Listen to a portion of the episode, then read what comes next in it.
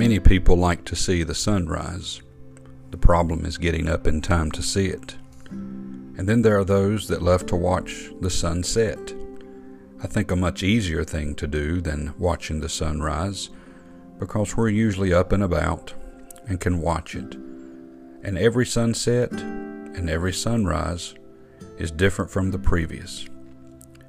Now, as far as it goes spiritually, we have the sunrise and the sunsets of life, the beginnings of life, but then the waxing old and coming to our sunset in life. I know that's a difficult thing sometimes to think about, and we shouldn't worry about it, but it does come to mind.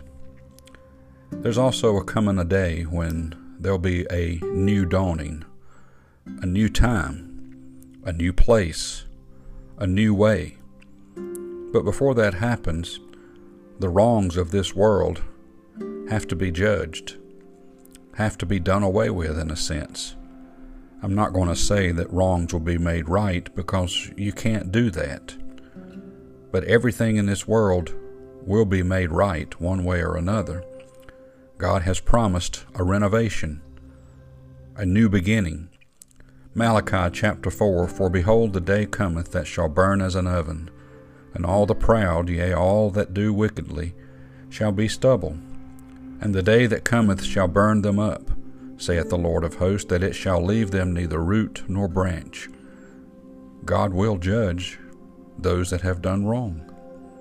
But in verse number 2, But unto you that fear my name shall the Sun of Righteousness, the S U N of righteousness, arise with healing in his wings and ye shall go forth and grow up as calves of the stall. There's a new dawn coming. There's going to be a sunset, but then the sun is going to rise again, and it will come upon a new world, a new way, one in which evil will be done away with. The end of the wicked will come. The future of the wicked will be judged. But there is a dawn of a new day Yes, it says the S U N, but I'm waiting for the S O N to rise.